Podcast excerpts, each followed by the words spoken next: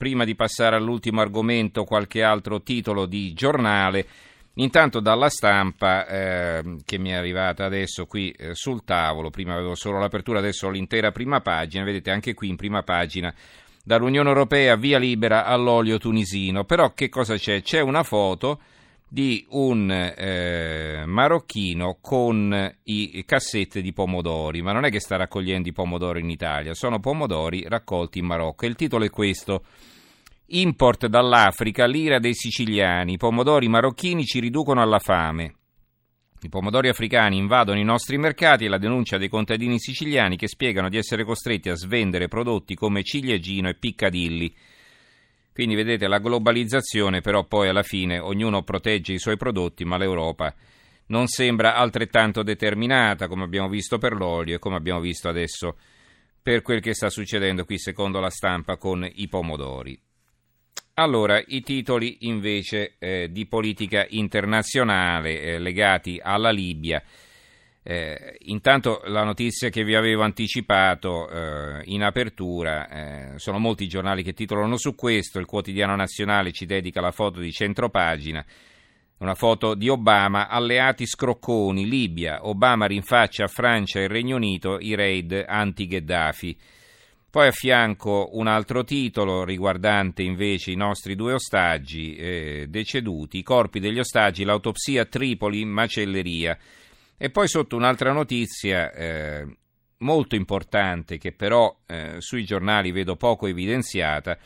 file con 22.000 miliziani, la superlista che svela i nomi dell'ISIS e sembra che la polizia tedesca sia in possesso di un elenco di un file con i nomi e le generalità e tutte le caratteristiche di ben 22.000 eh, combattenti dell'ISIS reclutati in Europa. Voi capite che è una miniera, insomma, li si vanno a cercare con il lanternino, qui sono indicati nome e cognome, eh, paese di provenienza, dove vivono, cosa fanno, quindi un, sono informazioni importantissime che pare siano state trafugate da un eh, siriano che combatteva contro Assad, eh, la cui milizia era finita poi inglobata dall'ISIS e lui eh, non ci stava a, insomma, a combattere a fianco dell'ISIS, di questi fanatici ed è scappato via con una chiavetta e sembra che siano arrivati così questi eh, file in Germania alla polizia, eh, ai servizi segreti tedeschi.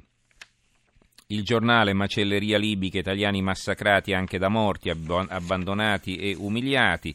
il fatto quotidiano, macelleria sui corpi, cancellata la verità, straziati cadaveri di Piano e Failla dopo le minacce ai nostri 07, ai 007 ai quali non volevano consegnare i resti dei due lavoratori della Bonatti, le autopsie eseguite a Sabrata hanno eliminato ogni elemento di prova sulle dinamiche del decesso.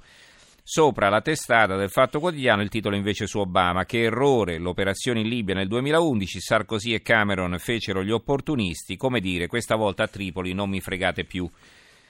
Eh, il titolo di libro Obama, alleati scrocconi, errore, la guerra a Gheddafi. Il manifesto che errore l'intervento NATO contro Gheddafi.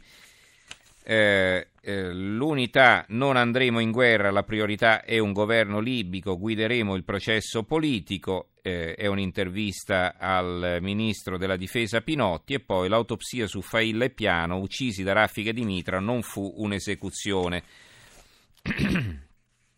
Il piccolo di Trieste ha un articolo interessante di Ferdinando Camon eh, sotto il titolo Failla e Piano uccisa, uccisi da raffiche di mitra. Ecco, il titolo di questo eh, commento è Condoglianze di Stato, un terribile no grazie. Scrive Camon, la moglie di uno dei lavoratori italiani uccisi in Libia rifiuta le condoglianze dello Stato e la partecipazione dello Stato al suo lutto evidentemente ritiene che lo Stato italiano abbia fatto poco o nulla in difesa di suo marito che era andato all'estero per lavorare ed era stato catturato come ostaggio.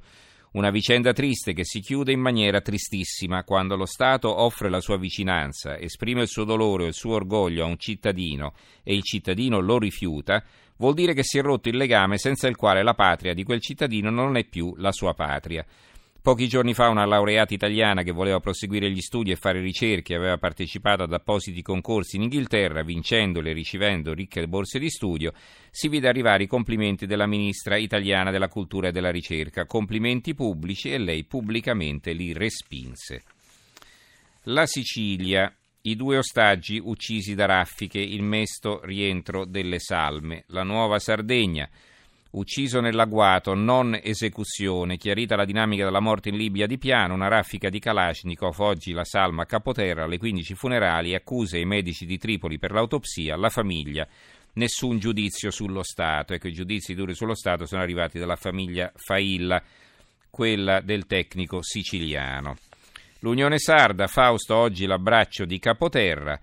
Polemiche sull'autopsia, il corpo di Fausto Piano arriva oggi a Capoterra nel pomeriggio i funerali al palazzetto, ma ieri è stata un'altra giornata di rabbia, contestata l'autopsia a Tripoli, gli esami a Roma hanno accertato che Piano e Failla, Failla sono stati uccisi da raffiche di Kalashnikov. Eh, la salma di Failla invece è arrivata ieri sera a, a Carlentini in provincia di Siracusa. C'è stata già una cerimonia religiosa, la messa eh, verrà celebrata questa mattina, il funerale. Ci fermiamo qui eh, con la lettura dei giornali che riprenderemo dopo